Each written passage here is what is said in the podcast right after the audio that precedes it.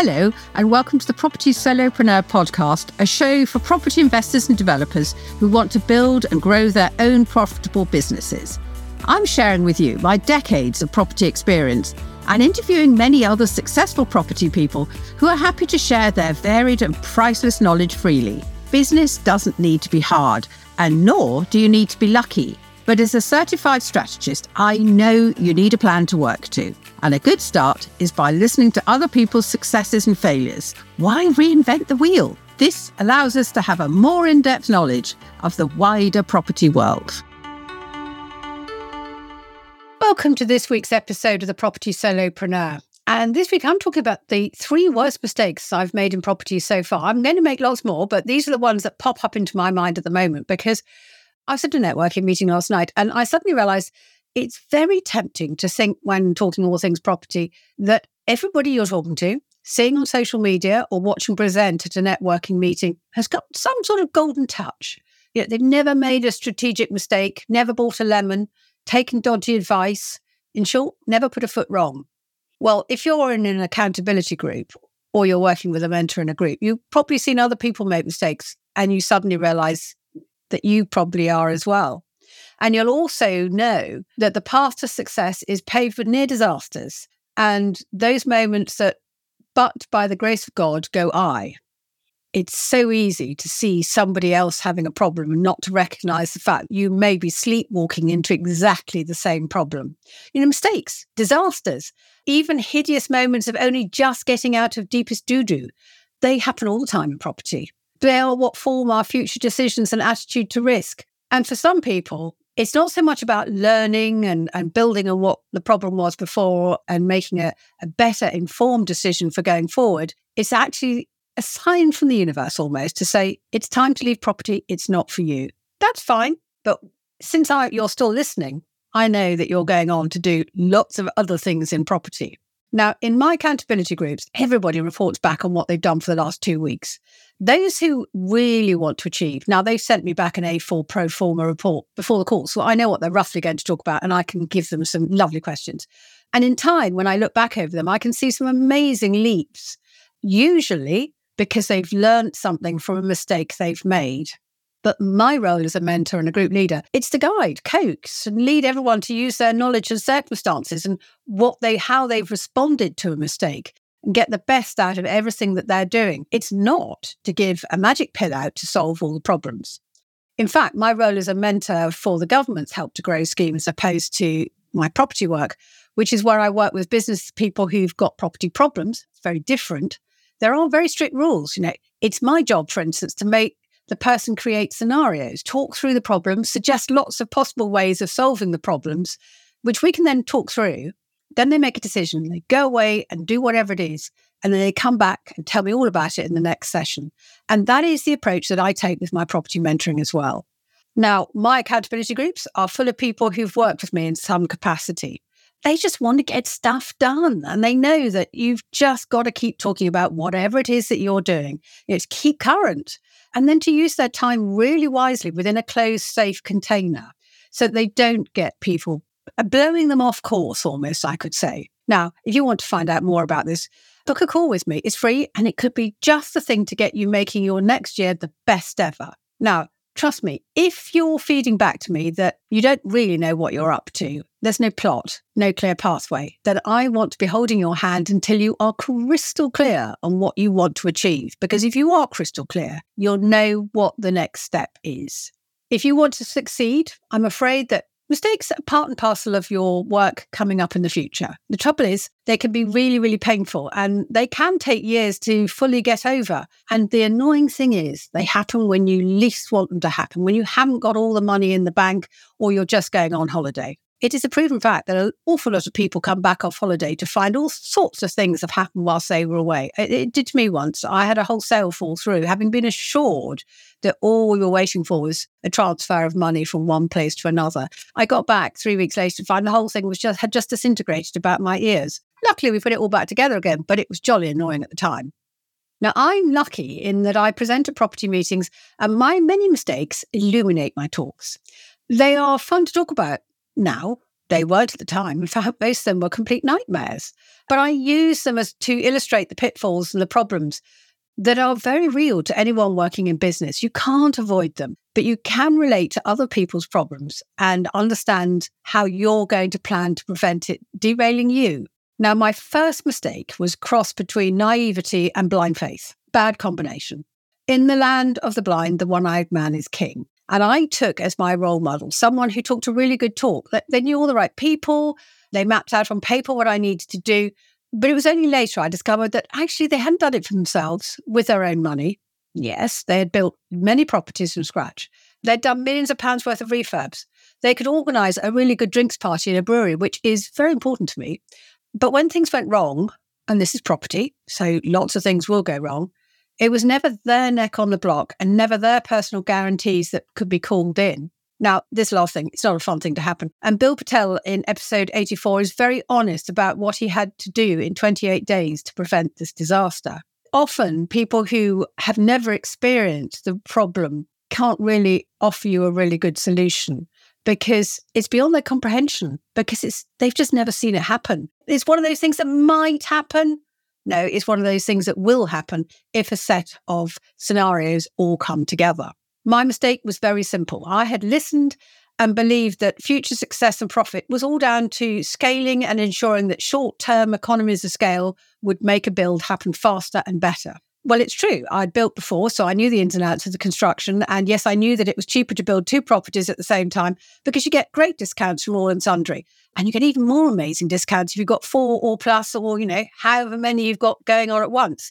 And then, of course, there's the actual ease of working on site because the trades, they flow in and out of the properties in a seamless stream, one to the other in a really nice sequence. First fix times four on that particular site, then back to building one, starting the second fix.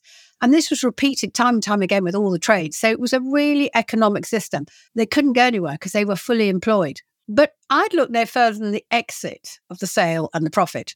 And neither had my role model. In fact, he'd never owned new builds going out for sale for the final profit. He'd bought and sold land with and without planning permission, which is what really impressed me to begin with. He, he could do the figures.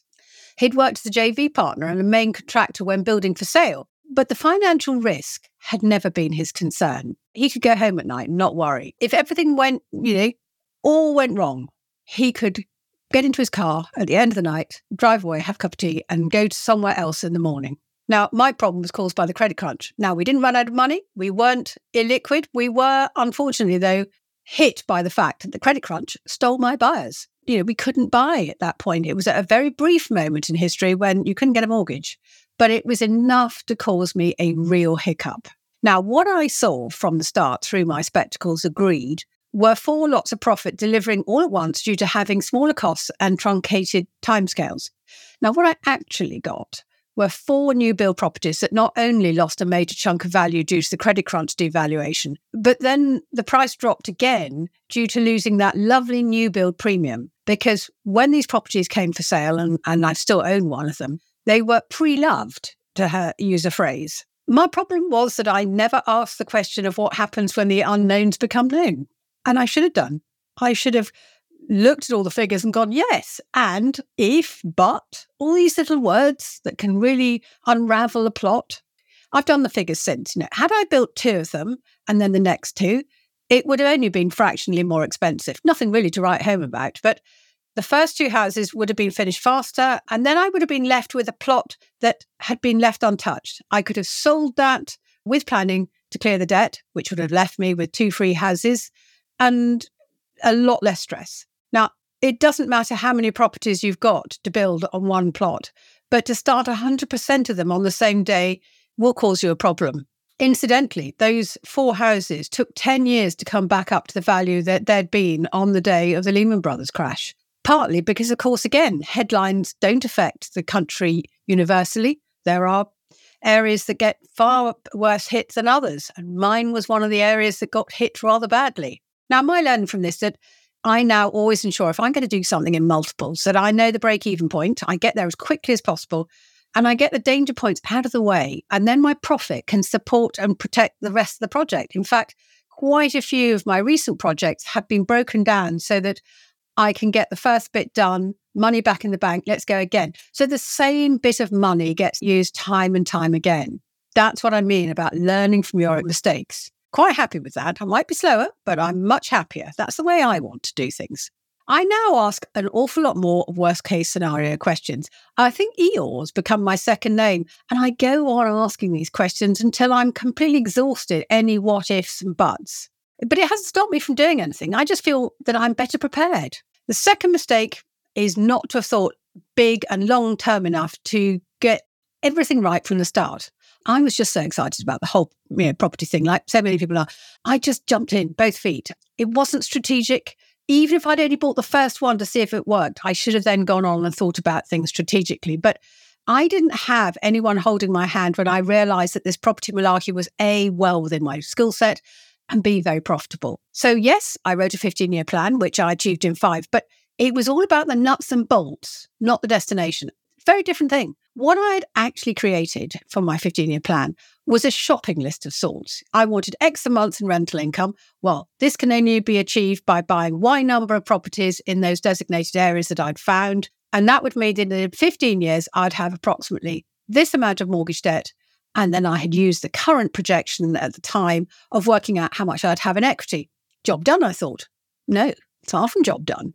Actually, what I should have had was a destination. What was I and my family going to be doing in 15 years' time? What would potentially have to be our income levels? Very, very different from 15 years ago.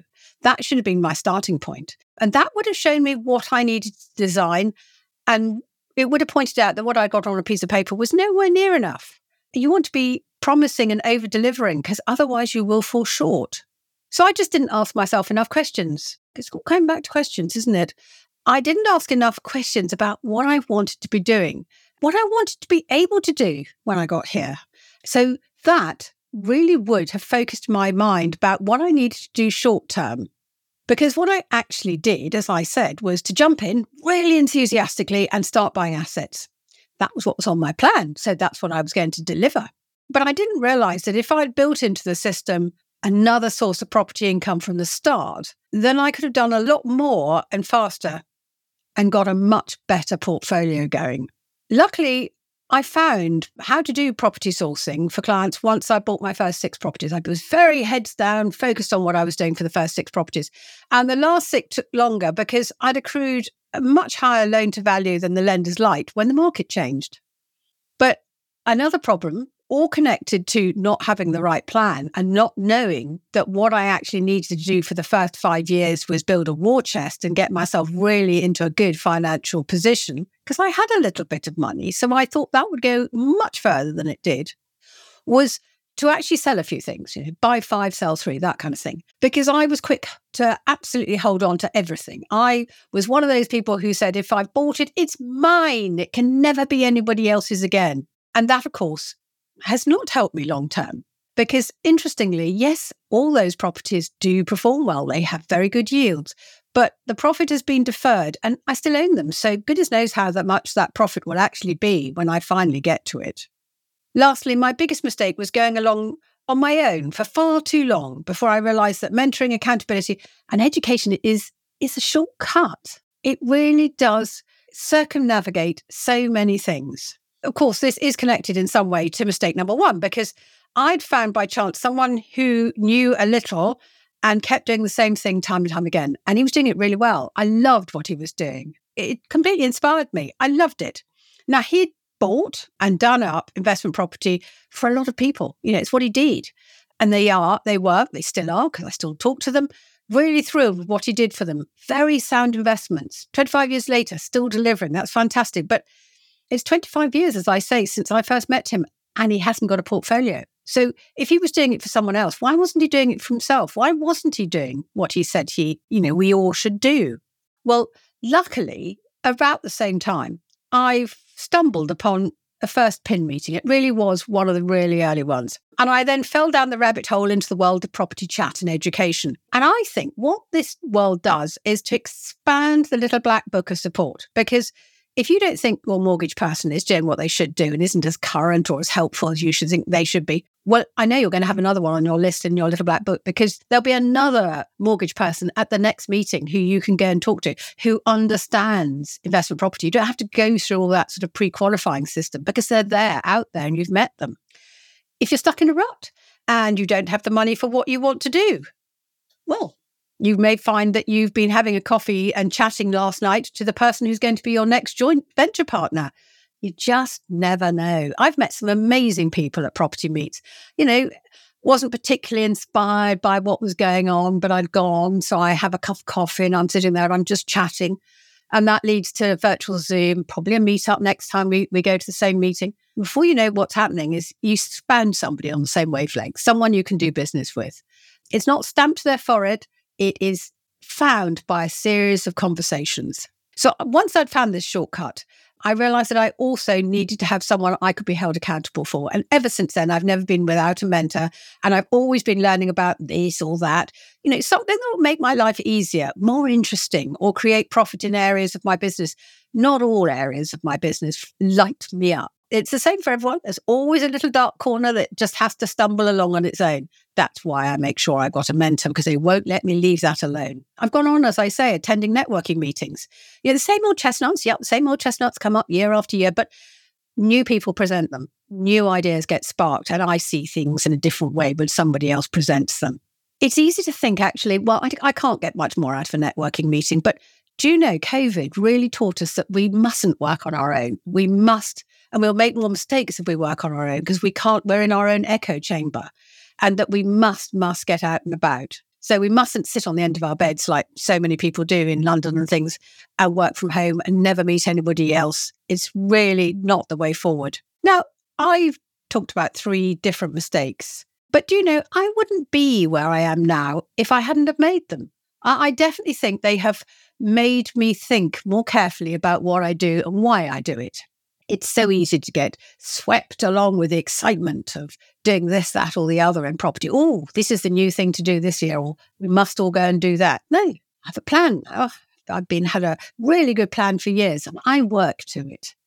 Now, I hold I can't help everybody with everything, sadly, but I can help you be strategic about what you want to do in property and why. You know, I hold strategy sessions one to one where we concentrate on you, your business, where you're going and how you're going to get there. This really does help prevent expensive mistakes. Can't stop every mistake, but you can prevent an obvious one.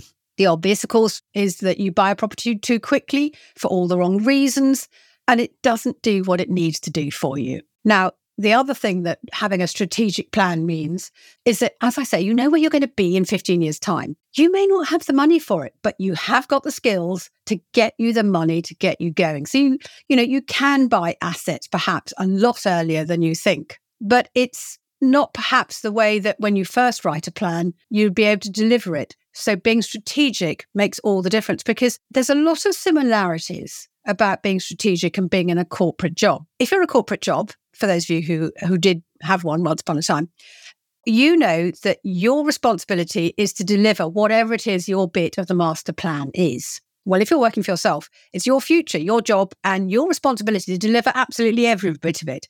So you better know what the master plan is rather than just spending your day being awfully busy and not delivering what you need to do for the next 15 years. And that takes deliberation. It takes soul searching, which is possibly why some people don't want to do it because it's not really property, is it? It's not really doing stuff. It's all thinking, which is can be very tedious to some people. But once that's done, it's onwards and upwards. You know, everything's mapped out for maximum success. And that's not just about how you're going to do something, what business model you're going to follow. You know, what what part of your property portfolio is going to be HMOs and you know service accommodation or all the rest of it. It's how you're going to find investors. What are you pumping out into the world? How are you being seen? Where are you going? What are you doing? All that kind of thing. Anyway, drop me an email or connect with me through LinkedIn and let's get a date in the diary for a Zoom chat. It's bring your own coffee on Zoom, I'm afraid. But we can get the ball rolling and prevent you making three equally avoidable mistakes. Oh, and by the way, Thank you. Thank you very much for all of you who've contacted me recently with some great idea for guests, people I had not thought of asking. I followed them up And, you know, I've had a ball recording podcast with some fascinating people. Sadly, I've made a decision ages ago that I would not be doing hugely, you know, some people do podcasts of nearly two hours. You know, I, I, I couldn't do that. But behind the scenes, those conversations happen. You know, they are fascinating people, and we have a really good model, as they say up here, before and after the recording session. And if you're enjoying this, this, this podcast, please, please do share it with a friend who hasn't found me yet. And if you've got a moment, rate them. That's when you put the stars in the area. And it's a gold star. And I've never grown out of enjoying having a gold star. And leave me a review because it really helps the algorithm to show other people my podcast when they're searching for property. And perhaps they'll hear this episode and know that mistakes will happen. It's what you do with the mistake that makes all the difference as to how profitable and successful you are in property. Thank you for listening to the Property Solopreneur with me, Rachel Troughton. If you've enjoyed this episode, do hit subscribe and kindly leave a review and share this podcast with anyone you think it would help on their property journey. If you'd like to get hold of my guide for building a successful property business, go to racheltroughton.com forward slash checklist. We only live one life. So let's get your dream a reality through building a profitable property business.